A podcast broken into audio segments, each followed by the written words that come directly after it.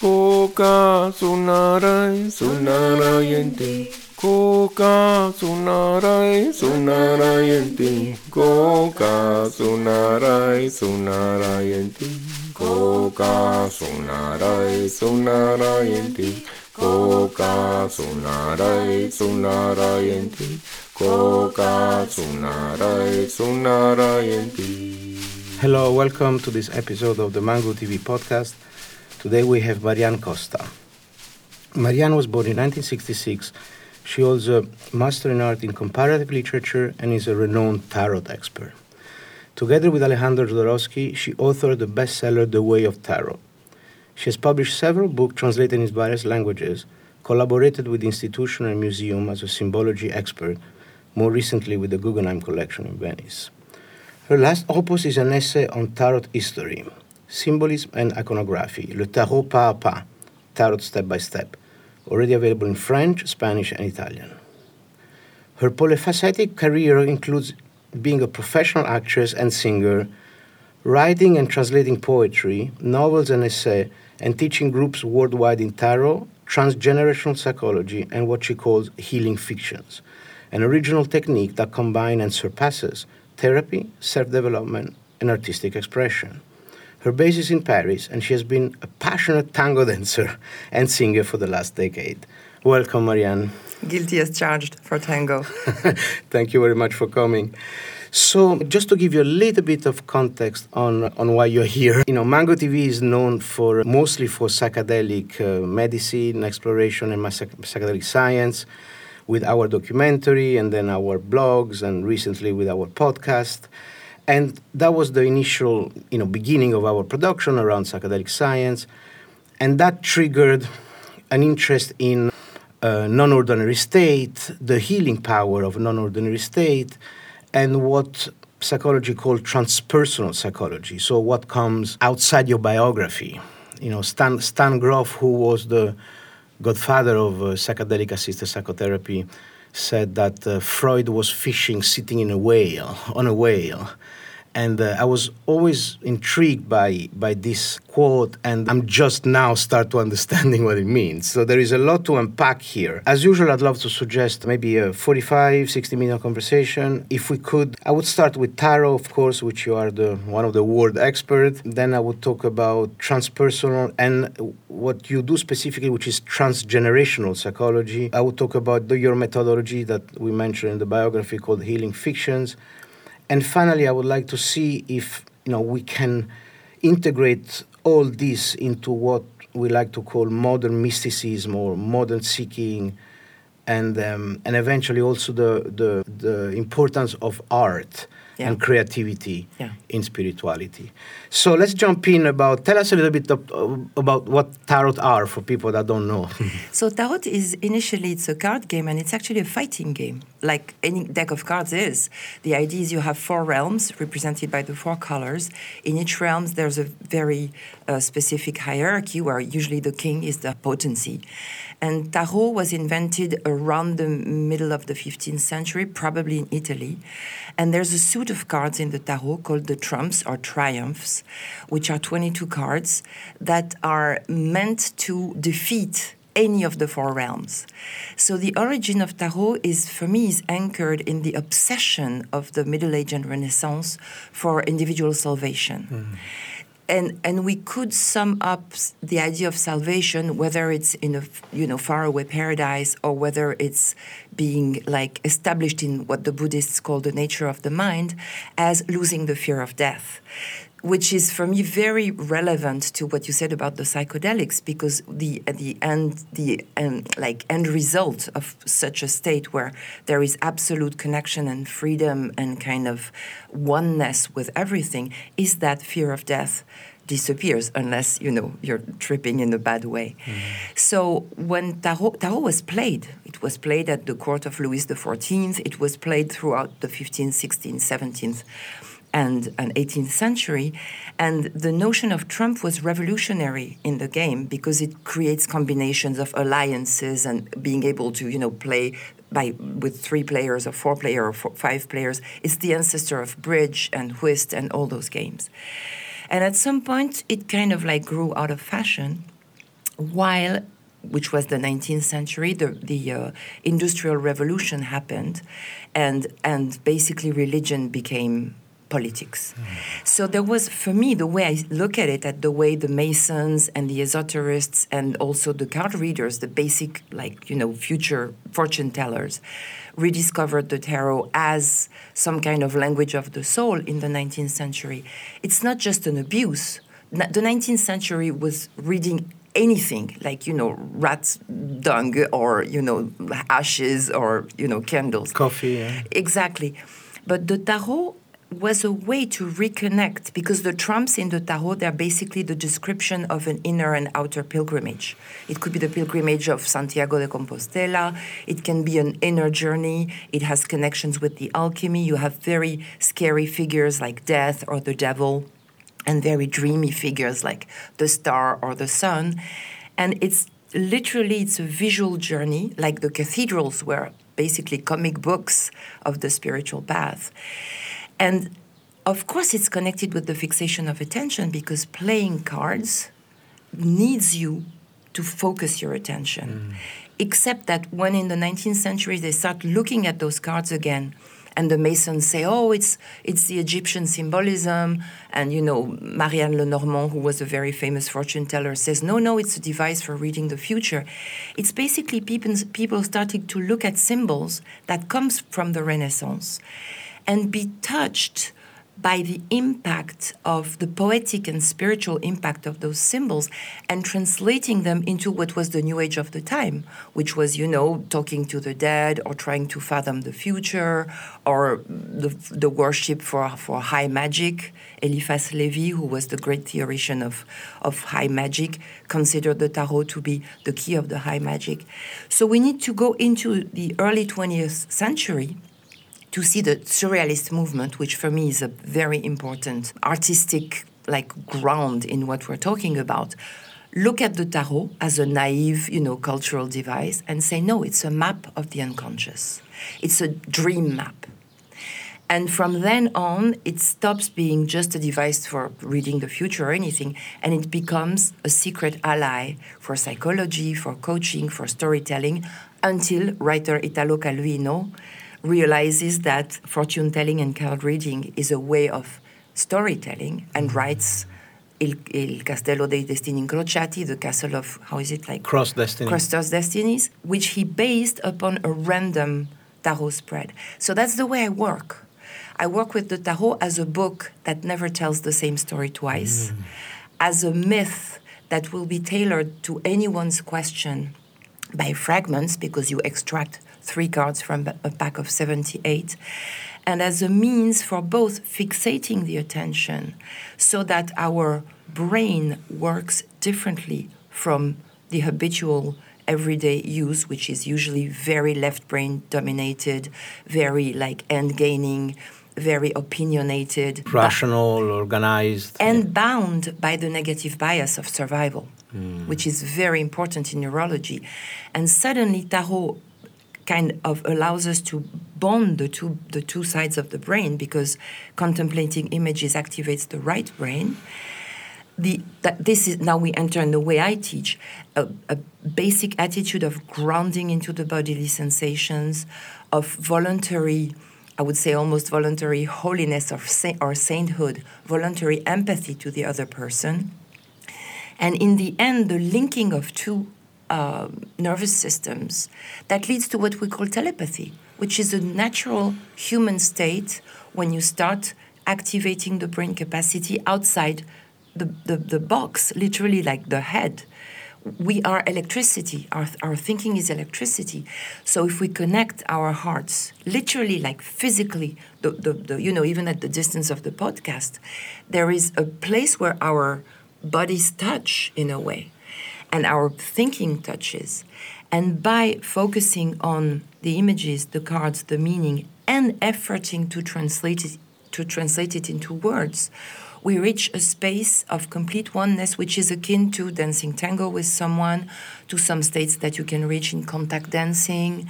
To I've, I've practiced the Feldenkrais method. So when someone is really very deeply touching your body in a way that evokes the learning capacity of the uh, nervous system, you kind of loop two nervous systems together and you and you get into a state of enhanced trance or like in a high state of per- performance when the person who is on stage and the public are one. So you know tarot adds a vocabulary to that.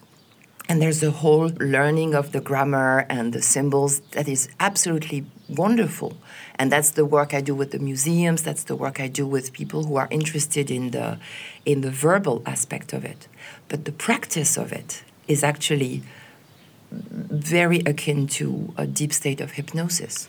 Fascinating. So, but let me ask the skeptic question. So, you mentioned this sort of morphogenetic field that we intertwine when we're next to each other, and this we can talk about a field of, of your heart, of your energy, which goes behind your body, few meters. But can, in your better word, explain a little bit, you know, when someone takes these three cards. Yes.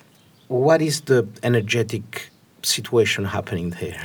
I have no idea. I've spent the last 25 years of my life wondering, and I think this is what keeps my marriage with the tarot alive, because otherwise I would get really bored. You know, I spend like maybe a fourth to a third of my active time working with a stupid pack of cards. So you know, it's with clients. With, with, clients, with teaching, with you know, like I did uh, in the Guggenheim Museum, I came and kind of like interacted. They had a, a surrealism, and they still have a surrealism and magic exhibit. So I came and I did a series of performance and, and dialogued with the curator.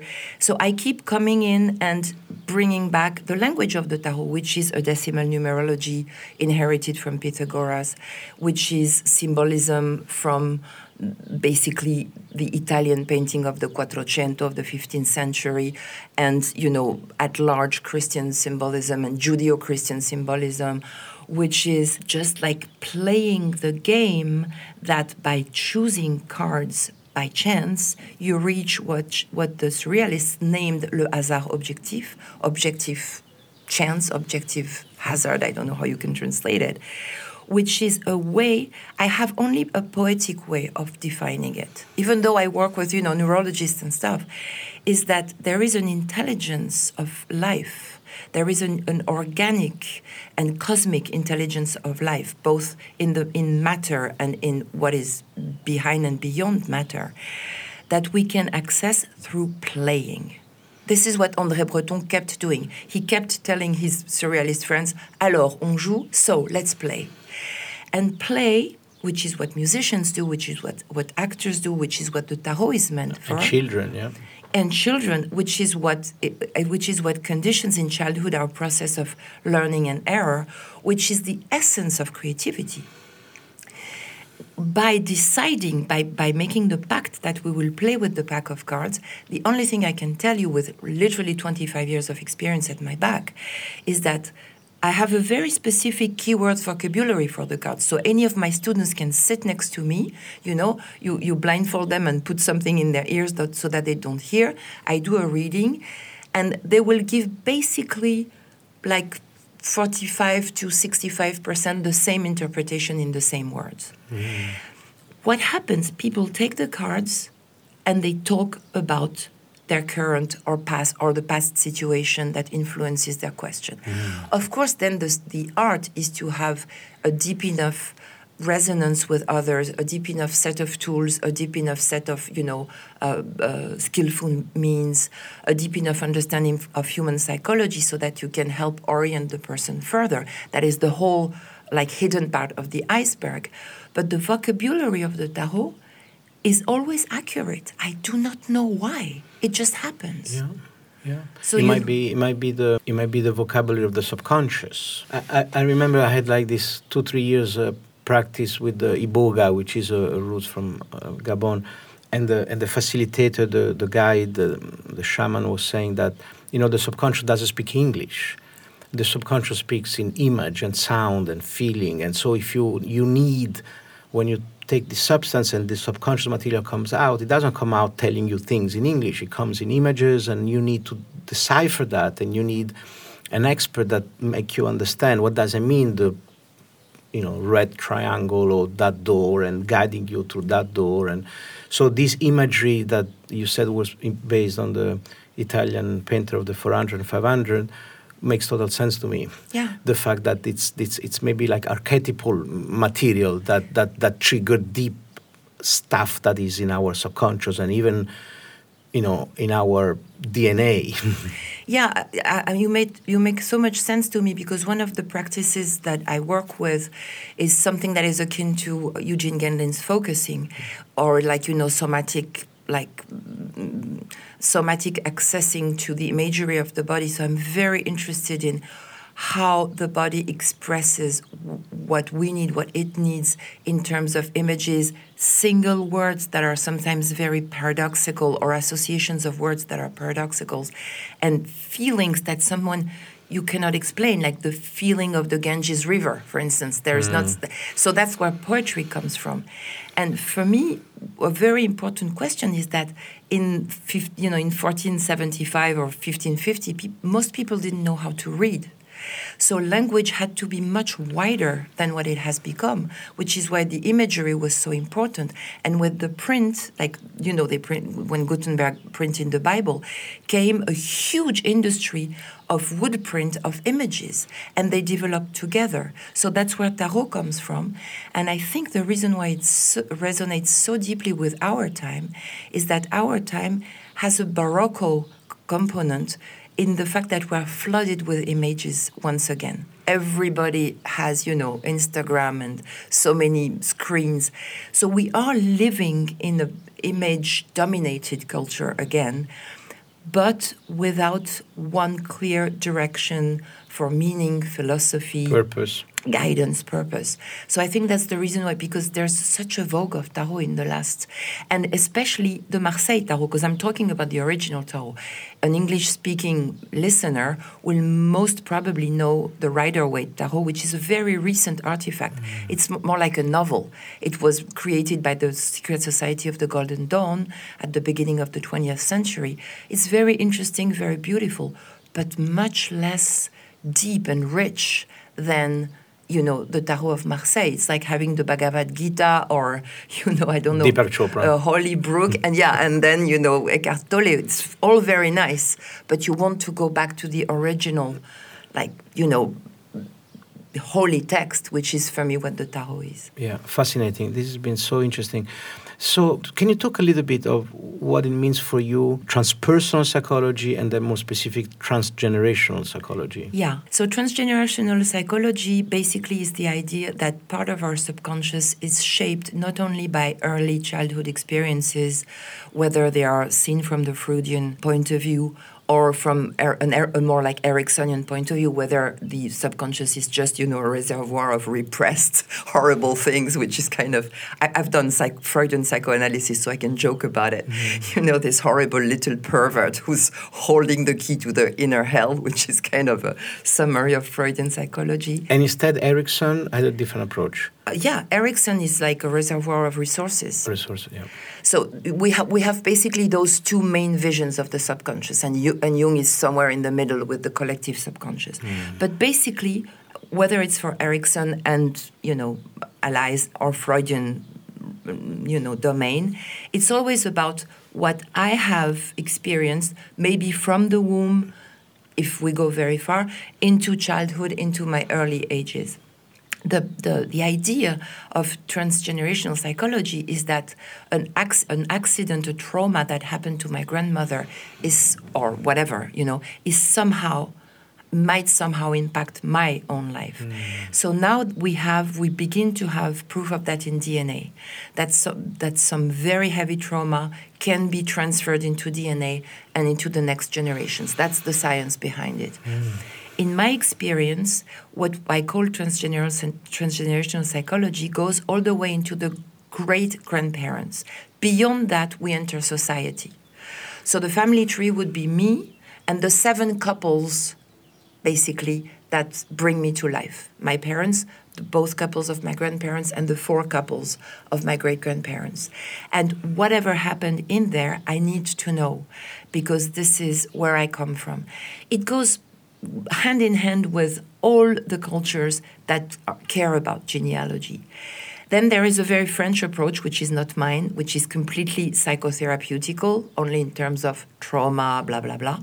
And there is a transpersonal vision of it, which is that the family tree is both what dooms us and what is really like the trap in our lives. Like, you know, you will be a doctor like your grandfather, or if my mother had a bad marriage, then there will be hatred towards the men. I'm, I'm simplifying it to the extreme. Yeah. Or, you know, in my case, three of, of my great grandmothers were widowed very young.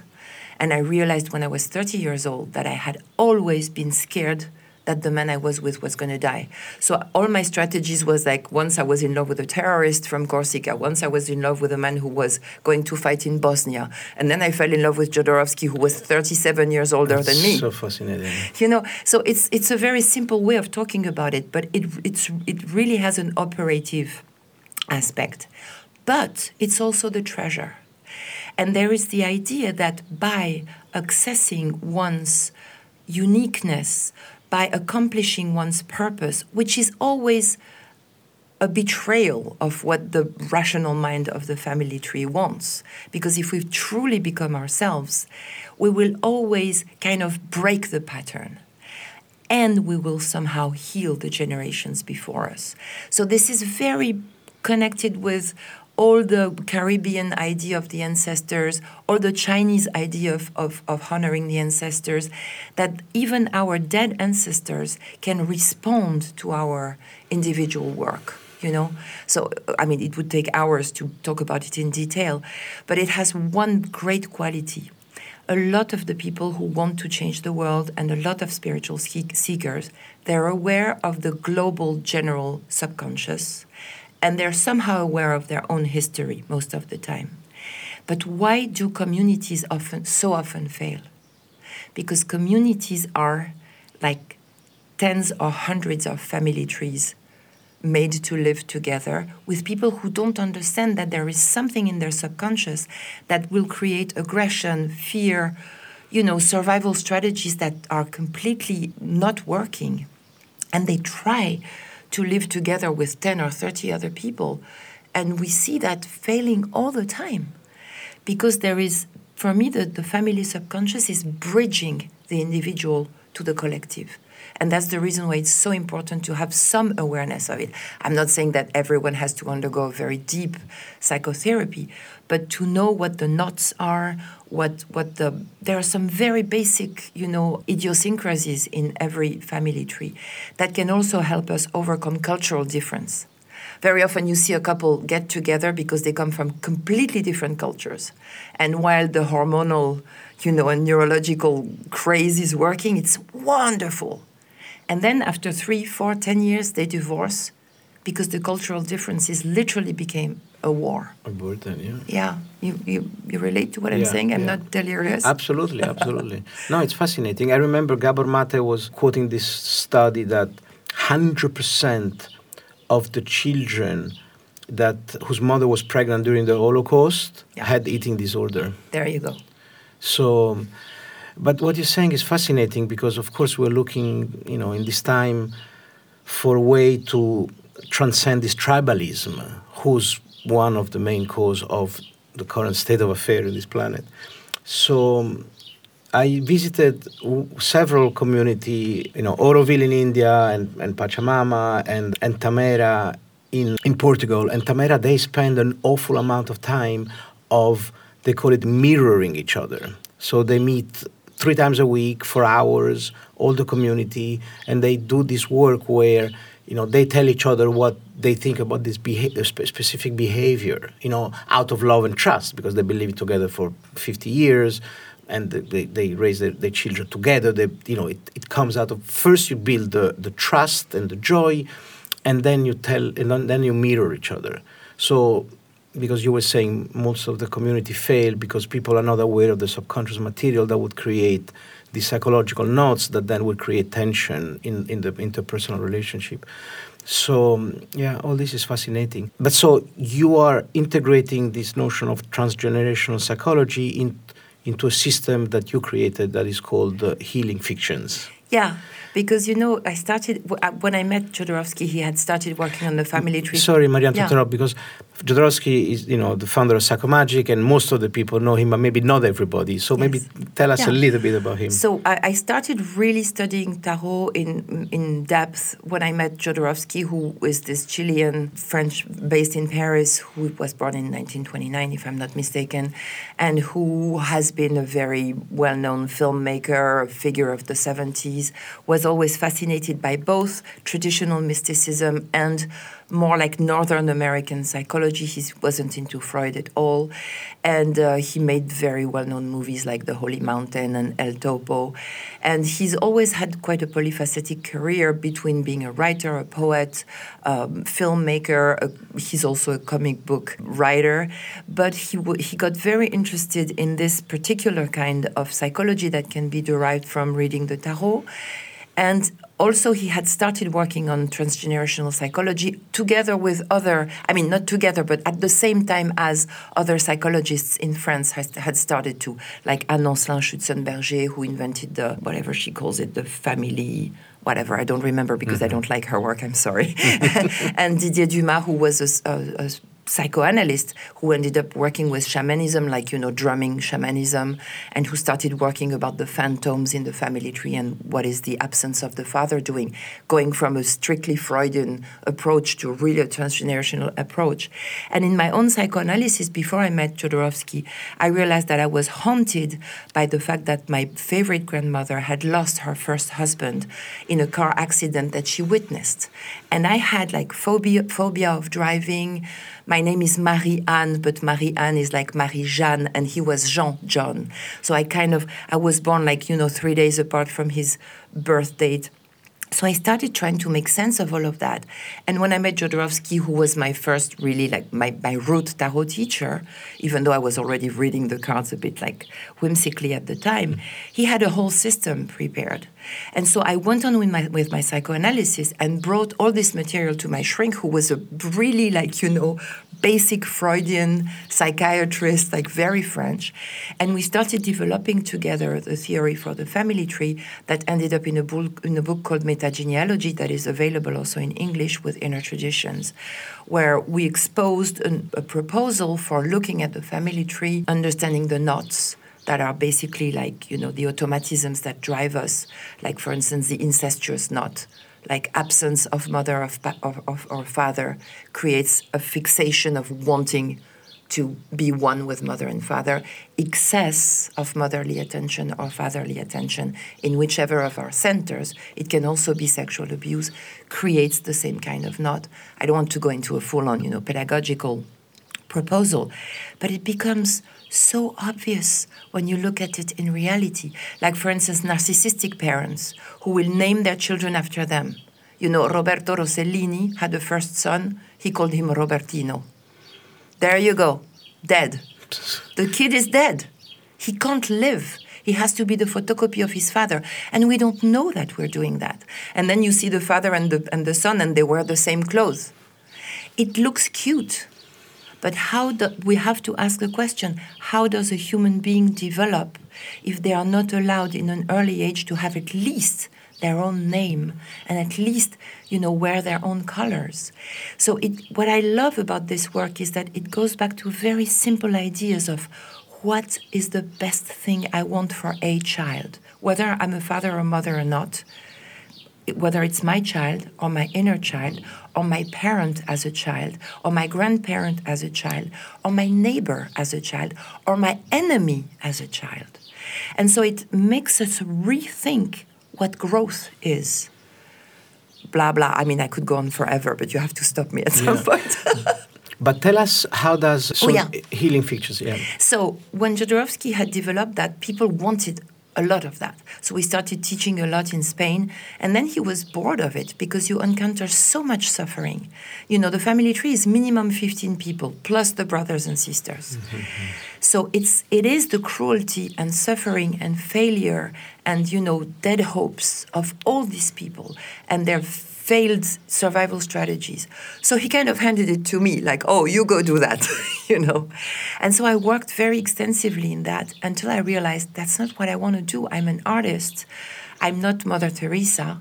This is too much. At some point, I was almost, after like 10 years of this, of making that like maybe a quarter of my work, I was physically sick.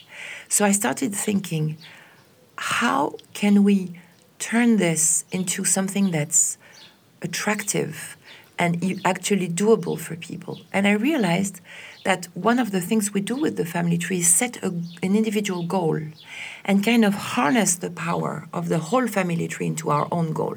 Like, I want to sing, or I want to create a production, a producing company. How does my whole family tree want to do that? So, in order to do that, we have to go back to classic shamanism, which is integrate allies, create alternate endings for stories, use the power of active imagination so that some of the burden is lifted not through rational work, not through just digging into the problem, but kind of shortcut or skillful means that is very much akin to you know when we talk about psychedelics and psychology and and poetry i immediately think of richard alpert ram dass because one thing he says is that when he met his teacher he met a practice and a devotion to an enlightened human being that surpassed the psychedelic aspect. And one other thing he said, he said, if you're angry and you start processing the anger, and that's work that's true for us or for the whole family tree, you make it into a thing. What is it that allows the anger to stop existing? And in his words, it was the practice of the mantra, the chanting, the devotion to the guru, which is basically the opening of the heart towards a space that, ha- that is wider. So, art and beauty is also wider. So, you know, I don't demand to people who work with me to have a specific spiritual path that they rely to because people are allowed to just worship beauty or the, the forces of nature. It doesn't have to be a theistic or philosophical, like in Buddhism, kind of horizon. But I always ask, what is the wider, what is the beyond, what is the horizon? And how can we hu- use the power of that? Like I said, the feeling of the Ganges, for instance. Mm-hmm. I am in an Advaita path my teacher is Arnaud Desjardins, who had uh, an Advaita teacher in India, Swami Prajnanpad, which I consider my root guru. So when I connected to the feeling of the Ganges, I do connect to my spiritual path. But you can connect to it as Yemanja, you know, the goddess of the of the sea and the waters in the in the Orishas. You can connect it to it as the strength of nature. You can connect it to it as Mary or Mary Magdalena. So then we create a specific form that will be our quote unquote religion. In my case, I always say my religion is tango. you mm-hmm. know, you can make anything into your religion. But how do you connect to something that you know is free of fear, absolute love and kindness, absolute intelligence, absolute benevolence, and that it will support you? That is the principle of healing fictions to generate alternate narratives, either in a personal embodied way, which would be more like focusing. So we sit, we ask a question, we go into the body, and I help the person guide themselves into their bodies to not go into the places that will be hell, but to go into the places that will create solution. That will be a, the individual format. We can create it in an interactive way. I have a series of procedures where people interact either with objects or with acting or with speaking. And it can also become a collective act, in which case it would be more. I mean, for me, for instance, in Mexico, in a little village which is called Izatlan in Mexico, during the pandemic, an abuela of 92 years old starting asking the women to knit squares and, and you know, um, stars so that they would cover the streets of the city to make un toldo, how do you say, like a, a shade. A, a, shade. So now the whole village is covered in colors. Mm. For me, that is a healing fiction. We are stuck at home, we're going to knit. I see. And when we can go into the open air again, what we have knitted in the shade will provide the shade that we need. So for me, it's not just a technique that I do, it's something that I study in reality. Some of the documentary films can become healing fictions because they tell the true story that has been hidden at some point. It's the idea that life can, in life, you can create alternate endings and even alternate beginnings.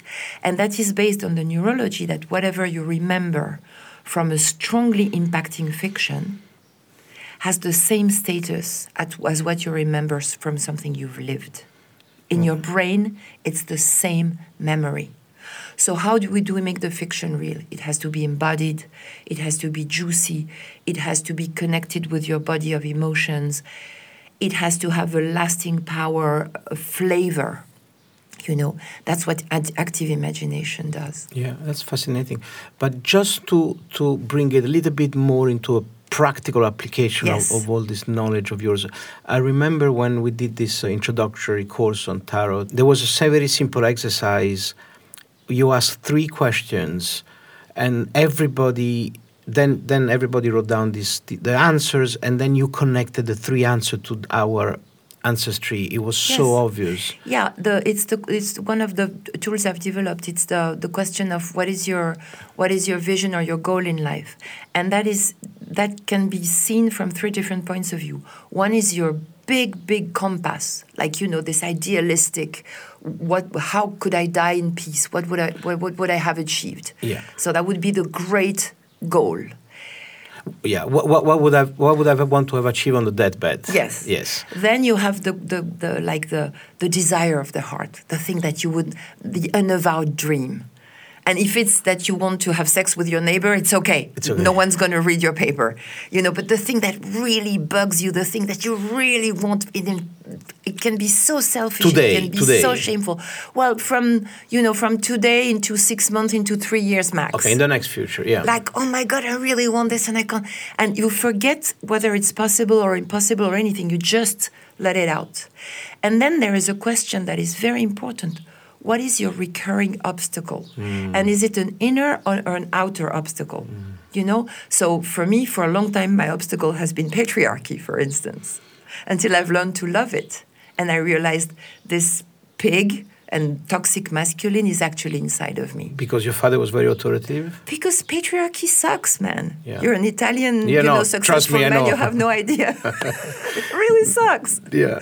You know, being like a superiorly intelligent person, which I know I am, uh, in very, I know I am. You know, I have like very high IQ, etc. And having to like prove that you might be right to a series of really stupid men who are not even you know reaching the level of your toe just because they have the power to publish a book in a publishing company that has 15% mm. of female writers. And then they tell you oh you will have uh, you will have a, an article in Le Figaro but the person who deals with female fiction is not available. What the fuck? I'm not doing chick lit you know that's the story of my life. Yeah, I mean, let's I keep. Let's keep. Suddenly, that's very. Inter- I think yeah, it's a healing I can fiction. Feel, I can feel. I'm lashing it out on you. Yay! I pr- I promise another full podcast on the problem of patriarchy. You don't have to. I'm good now. Uh, no, oh but I God. want. I want to. I come. I come from a lineage of sexual predator. Now I know my father would never listen to this, so I think I'm fine. Dude, so that felt wonderful. Thank yeah. you. But so just to leave so, our listener with. So okay, very important. So the obstacle. Imagine. Imagine. Imagine you tell our listener to do this exercise. Okay, so please, dear listener, forget that I'm such a witch and focus. What would you love to have achieved on your deathbed? Like that, the thing that really makes sense of your whole life. And if you call it unconditional love, it's fine. If you call it to be the richest person on the planet, it's fine also. Anything. And then make sure that nobody can see or hear you and ask the depth of your heart and maybe the depth of your sexual center or creative or pleasure center what is it that you really want? And if, and if you had a magic wand, what would you get? Choose one, please, not a hundred things, the most important. And then go back to your vulnerability and think what is bugging me? What is always in the way? Is it something that I carry inside of me or something that I carry that is carried outside of me? And find a name and a face for it or you know definition for it. And then write these three things down. Try to turn these three things into one coherent sentence of what you would really want to do or be or what you really would want your life to be. And now you can apply this intention of yours to what is it that the people in my family tree, my parents, my grandparents, my great grandparents, either could not do or would not do or would not allow and actually really deeply needed. And you will see that somehow it clicks. It does. and then what you can do is another step of the exercise that you did not do is okay, now let's say that this is all granted. You know, that I am allowed to have sex with my neighbor, even though I have a monogamous commitment, that I, I have reached unconditional love and I'm the richest person on the planet, and that patriarchy is down forever. What does my own personal world turn into? What becomes possible? Out of that, how do I change my immediate surrounding and keep dreaming? How does the change in my immediate surrounding change the society at large? And what is the change that appears in the world thanks to my own realization? And from that changed world that maybe doesn't have war anymore, that maybe doesn't have plastic in the oceans anymore, or anything, you know, it has to be concrete start healing your family tree. What can I take from this new world and offer my great great great parents that they didn't have? Maybe medicines that they didn't have, maybe means that they didn't have, maybe ideas that they didn't have and how can I change my grandparents and how can I change my parents. And you can make it even into a collage or you can make it into a story. This is what Jodorowsky did. He wrote a book, I don't think that it was translated to English, but which is called Donde mejor canta un pájaro, where a bird sings best in the family tree, you know, and it's been translated to Italian and to French. So he recreated the story of his family tree so that he had something solid to sit on that would allow him to be the person he wants to be. That's one example of working with healing fictions in the family tree. But another example is that, for instance, your child has a nightmare and is bothered, or maybe a recurrent nightmare. And you sit with them and you have them tell the story of the nightmare in a safe environment, and you say, okay, now we will inform the part of you who dreams and sleeps that the story can end otherwise. Let's find an alternate ending to this nightmare. I started like that with my niece. And we start inventing so many ways that the nightmare can end. And then we start giving the child resources inside the dream. Like, you know, the kind of work you do with lucid dreaming. I, have practiced it a lot, so maybe you know it too, no? In my case, uh, when I have a lucid nightmare where I can't turn the light on, for instance, and or, or I can get up of bed, now I have prayers that I use to scare the demons away, and I wake up immediately. It's fascinating. Maybe let's just take one second to explain what is lucid dreaming. So lucid dreaming is it's a technique that is used in Tibetan yoga of dreaming, but it's been explored a lot in the 60s and 70s. Sometimes we are in a dream and something in us tells us that this is a dream. So, from the spiritual point of view, it is a very important technique to realize that this awakening awakened life is a dream and the same witness consciousness can be awakened so that we don't go astray and identify with our problems desires etc etc in the 60s and 70s lucid dreaming was more used inside this whole, you know, new culture of the psychedelics and the shamanism for, for instance, trying to fly, trying to direct the dream. So it happens or it doesn't. But one th- way is to intention lucid dreaming, bring it into your nighttime intention, have have specific object. It can be anything, you know, factor of remembering, like a gemstone or a glass of water on your night table, mm. to kind of like ask your subconscious to be able to do this. And then, so you're dreaming, whatever, I'm in my bedroom or whatever, and you wake up in the dream and you're like, oh my God, I'm dreaming. So initially you fall off the bike, generally, but then you can educate yourself to have a set intention. Like, okay, I will open the window and try to fly. And then you reach the limit. Jodorowsky told me what's interesting is to uh, maybe suggest yourself to go through a wall. You know, do things you can't do in real life. But then you realize that sometimes you're stuck in a nightmare which is basically the same thing as bad tripping with substances. So it's very good because you can create also. For me, when I have a, a stuck nightmare, I'm oftentimes, or I can't get up of bed, or I wake up and I realize I'm dreaming, I wake up again and I realize mm-hmm. I'm dreaming again. And it feels like, you know, sticky and stuck. In many traditions, it means that you're stuck in a dimension where there are phantoms. I'm not going to go into details into that, but that's part of you know mm-hmm. the story. So you can also have a set of tools for that. And you shouldn't be joking with that because there are powerful forces in those stuck stuck places. So, you know, having an ally is important. Having, you know, but your ally can be even your dog or cat if you love them a lot. Having something solid that you connect with because the price to pay for lucid dreaming is also the lucid nightmare. You, there's a price to pay for everything. Mm-hmm. We have to be responsible.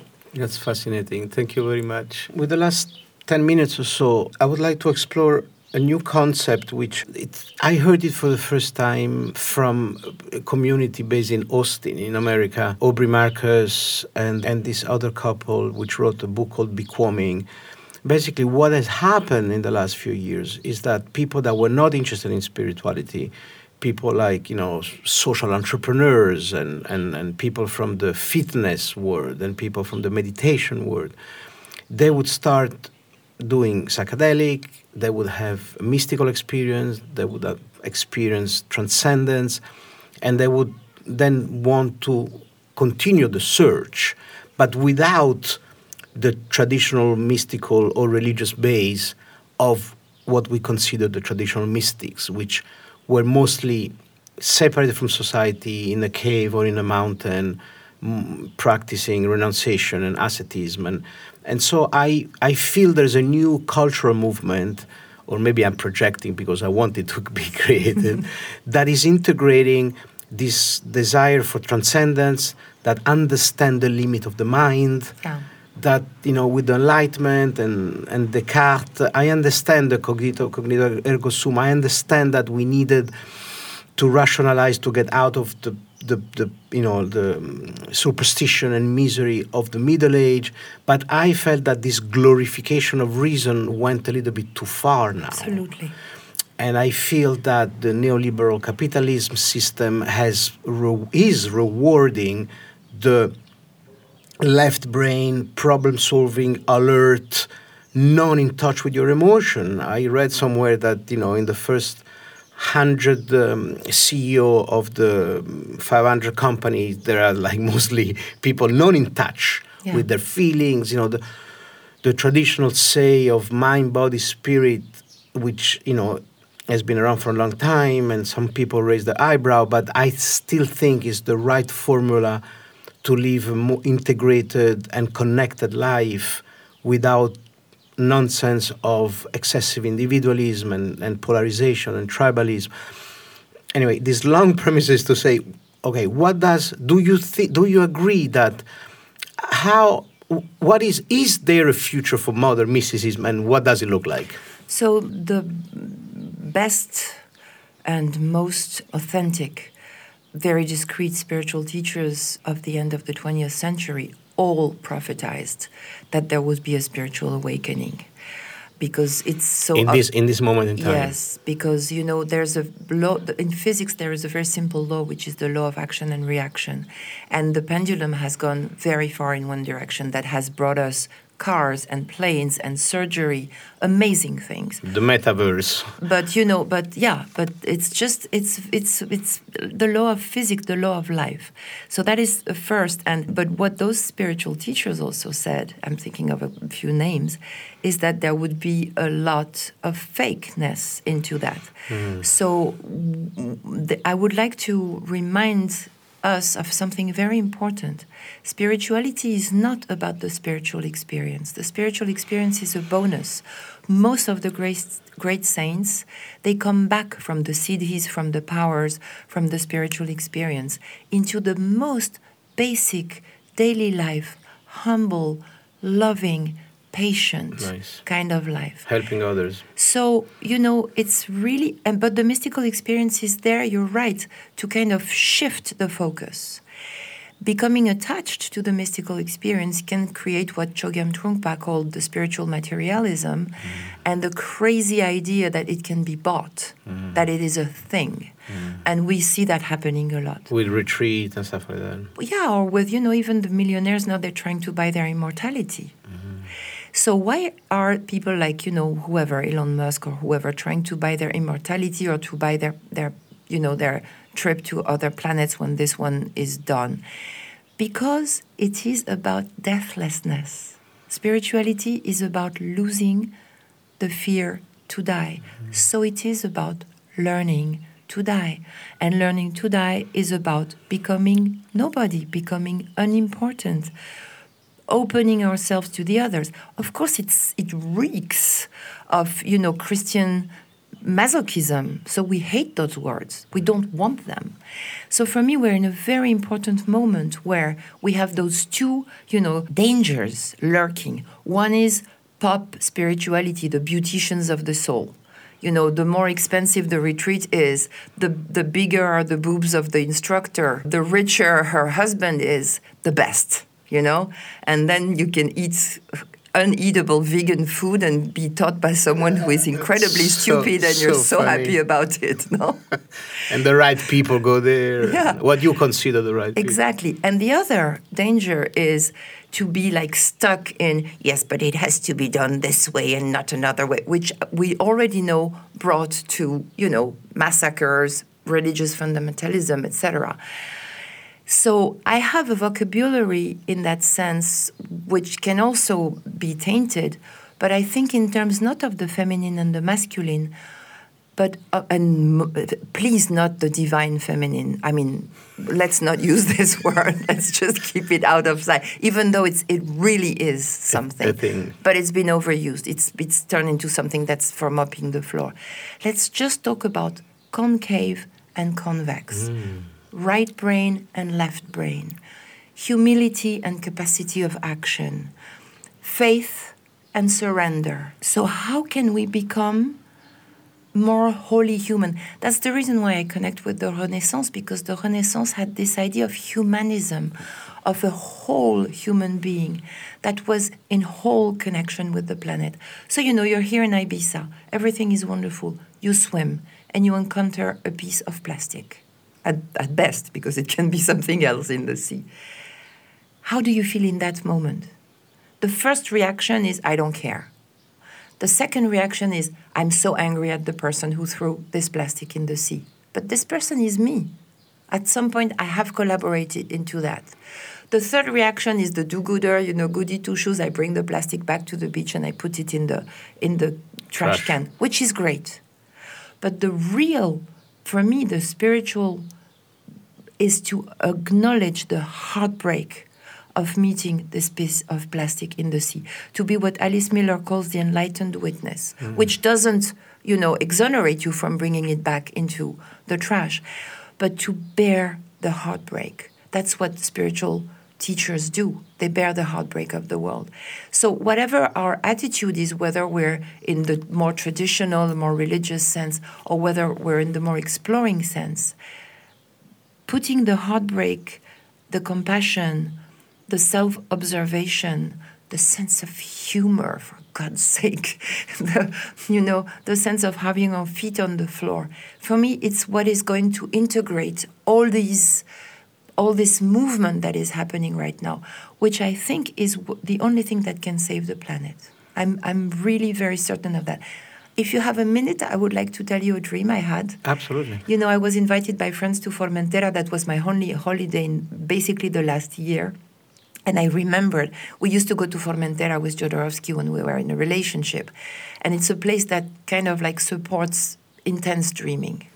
I don't use substances, so, you know, I'm very I mostly don't use substances. Sometimes I drink a glass of wine, but mm-hmm. so I, I I keep being very impacted by the by the the energy of places.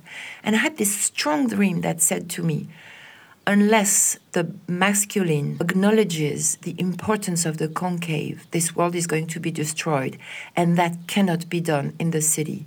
So as ridiculous as you might consider all these initiatives that are being done in the hippie ways and stuff because I'm very critical of all that. This is the right way to do it, even if it's imperfect. I was like, okay. And then I was walking to the beach, and there was this man sitting on the beach, and there were very low waves, but he was sitting so the waves would splash in his face, and he would turn to me and said, "Wow, that's wild, isn't it?" And I said, "Well, it could get really worse." And he didn't believe me. And then it was night, and there was a Chagall-like kind of sky with dark blue clouds, and in each cloud there was a couple, and they were having you know, they were interacting in all the ways that couples can interact, like resolving things. And I saw the beach at night, and there were like men seated, and there was a tsunami coming. I woke up in a state of high alertness, and I said, This is a dream for me. This man on the beach, he's inside of me. The man who's waiting for the catastrophe to come, seated on the beach, it's me. I have to remove myself from my city, not necessarily physically, I have to be based in Paris for many reasons, family and stuff, but I have to uproot something about me in the city from myself. Otherwise, so you know. When, me, when was this episode in Formentera? That was like the day before you arrived. Okay. recently, yeah, yeah. Very recently. Yeah, and you know, it's so easy to say, oh, yes, the masculine, blah, blah, blah. No, I took it as an individual warning of, you know, try to be, even if it's not perfect, try to be where the vibration of even trying is, where people actually try to grow organic food, even if it's overpriced, okay, you know, but stop being critical about these things. Criticism is the city. Mm-hmm. You know, for me, it's, that's the way it embodies. Mm-hmm. So it's, it's, it's, it can look very blah what I just said to you, but for me, that's completely connected with what you say. Yes, absolutely. It's, is a, is a, is an awareness, yes. right? And I just want to repeat one thing you mentioned about becoming nobody because Jamie Catto, a filmmaker, just did a documentary on Ram Dass called. Yeah, it's a phrase by Ram Dass. Yeah, yeah. It, and and uh, and people don't realize to what extent this is the key to go through life not to through the prism of your ego. And you can tell some people are stuck 100% in that, and anything they say or they think is through the prism of their ego. Yes, and, and it is a very evolved request, becoming nobody. My teacher, Arnaud Desjardins, said the destiny of the worm is to become a butterfly. Mm-hmm. So the butterfly is a nobody to the worm, mm. but oh, the caterpillar. But a sick caterpillar, a wounded caterpillar, cannot become a butterfly. Mm-hmm. So it has to become a caterpillar first. So first step is becoming somebody. I see. And from that clear, because you know Ram Dass, he was a complete dominant male, Harvard, good family, he wasn't exactly good looking, but he was kind of a catch if he was going yeah. to be married, you know. And then he used so many psychedelics and it went really good for him. I mean, anyone else would have been destroyed. So he probably had a very good bodily structure. And when he was ripe, when his somebody ness, like he calls it, was completely ripe, then he encountered. So this, you know, this desire of being completely surrendered to love and to the forces of life. So part of our job is to help people who still need, who are still wounded, still traumatized, and sometimes hide behind a facade of very strong somebodyness, but are actually extremely crippled to touch their somebodyness so that the metamorphosis is possible. It takes a lot of tenderness and compassion and, and true mothering. And then the fathering is into, okay, now you're going to the chrysalis.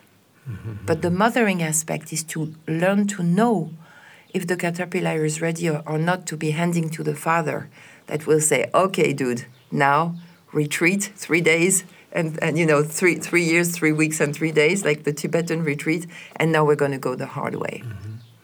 But so, what would you advise to the young generation. You know, there's a new book by David Brooks, who's a New York writer.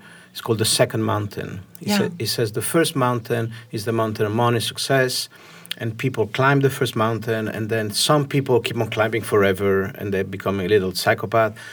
And others get bored about the view of the first mountain, so they come down, they linger in the valley looking for a second mountain, which is the mountain of purpose. Yes. And, and so with my wife, we were joking that, you know, we don't really any more patient for first mountain people. We really like people in the valley looking for purpose or people that are building the second mountain that find the purpose. And now you just said that, you know, yes, the purpose of becoming nobody in service of other might need to go through a phase of be, becoming somebody. Yes. You might need to have the first mountain first. Definitely. So to the young, to the people out of university today, the you know young adult, twenty to twenty-five, that are looking for finding what to do with their life, what advice do you have? I think it's a generation that has been plagued with excess of screens, excess of virtuality, and even with pornography. We don't talk about it, but it's extremely destructive, especially to the young people. For men and women, you think also women have a pornography problem? Now, look at the Instagram. Look at what young women are turning into. Wh- where do you think the model is? I mean, I remember being 15. We felt beautiful. Mm there was no the standardization of what our bodies were supposed to be, what our attitude was supposed to be. So this whole virtualization of reality, whether it's by gaming or by porn mm. or by excess of the metaverse, of, the, yeah. Of, yeah, whatever, is uh, what I see in the young people is the need to have a proper way of going back into the sensing body for me because that is where sovereignty comes from. Mm-hmm. The sensing body has a wisdom of its own. It sounds very simple, but it's so important. We know in the body if something or someone is good for us. What what confuses us is that mind that can fly into the metaverse. And I think that's the reason why the metaverse is such a huge economical and financial t- terrain because the people who want to make a lot of money, they know they can manipulate us not me, but anyone in the metaverse much more than they can manipulate a body that has a sound connection to the world and reality. So that would be my first uh, response. So don't focus on first month or second month and just focus on, on, on embodiment practice. First and foremost, and not even practice, start loving each and every one of your organs mm. and parts of body. I have this beautiful. I was studying medusas at some point for fiction I wanted to write that I never wrote, but I realized that there is one giant medusa that is composed of a lot of different medusas. So one medusa acts as the stomach, one medusa acts as the eyes, etc. I love this idea because I start, start to see myself as you know, a community. So I could have a relationship with my stomach, a relationship with my little finger, a relationship with my left eye, who is different from my right eye. And shaman, you know, shamanism is that, is everything is alive.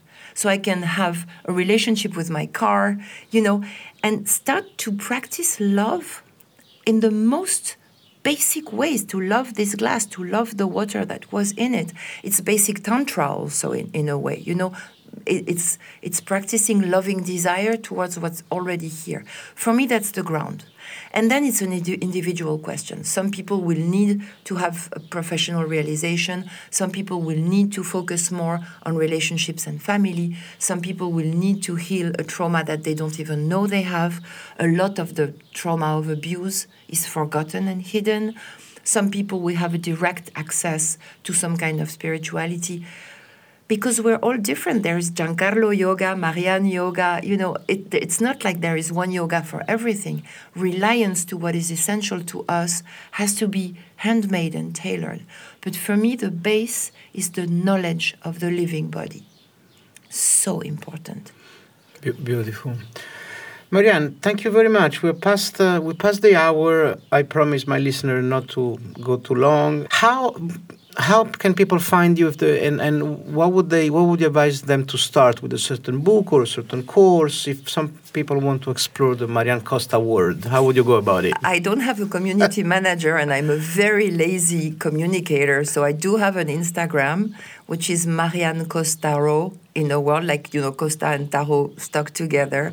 I do have a Facebook that is basically the same. I mean, if you Google me, you find me quite easily.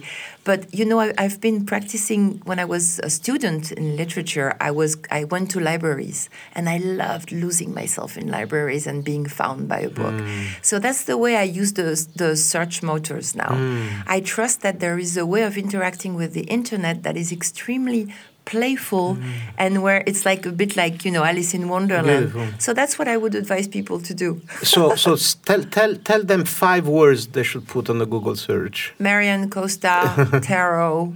And that's it because there's only one other famous Marianne Costa, and she's a Brazilian makeup artist. So I think they won't be confused. I'm pretty present and. I have Yeah. there's a lot. A lot of stuff is in Spanish because I have Yeah. had a lot of attention from the Spanish But community. outside, outside of your own galaxy, what are the five words Oh, which you think people would need to lose themselves. so in English, it's complicated in English. Oh, oh, oh, in other language, we can then on the show note we can make the translation. Okay, so I would advise anything around anything around focusing in the Feldenkrais method, anything around surrealism, Mm-hmm.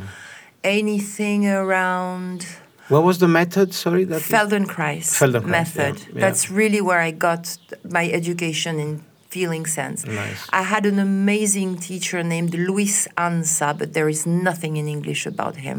But he was an. All my great teachers are hidden, so it's really hard. I- yeah, that's why it's mm, Yeah. uh, valuable. Arnaud Desjardins and Luis Ansa were really my two root teachers, but you can't almost can't find anything about them. I would investigate Tarot of Marseille rather than just Tarot because it brings you to a very interesting kind of like you know universe of images, and yeah, Amazing. I think it. I think there is enough to chew Yeah. here. So thank you very much. We'd love to have you back to talk about you know modern feminism and and, and, and patriarchy and, and, and why you don't like the term divine feminine. And I love it. I just don't want to use it right now. I see. And uh, and you know this is um you know I'm I'm I'm learning. I'm I'm I'm a, I'm a very debutant on, on on classic tantra. And, and David Data and this idea of, of this integration masculine and feminine as an important aspect of, of living a balanced life. So I'm very interested in that, and you seems very charger on this topic. So we'd love to do that again. And then also we'd love to know on, once upon at some at some point who was the neighbor you liked so much. no, it, actually not. Actually not. It was a real not me. example. I I think it's by watching people on the beach. it came from watching people on the beach. Thank you for your time, Marianne. That was great. Thank you so much for coming. Thank you. Koka sunarai sunarayente Koka sunarai sunarayente Koka sunarai coca sonarai sonarai en ti coca sonarai sonarai en ti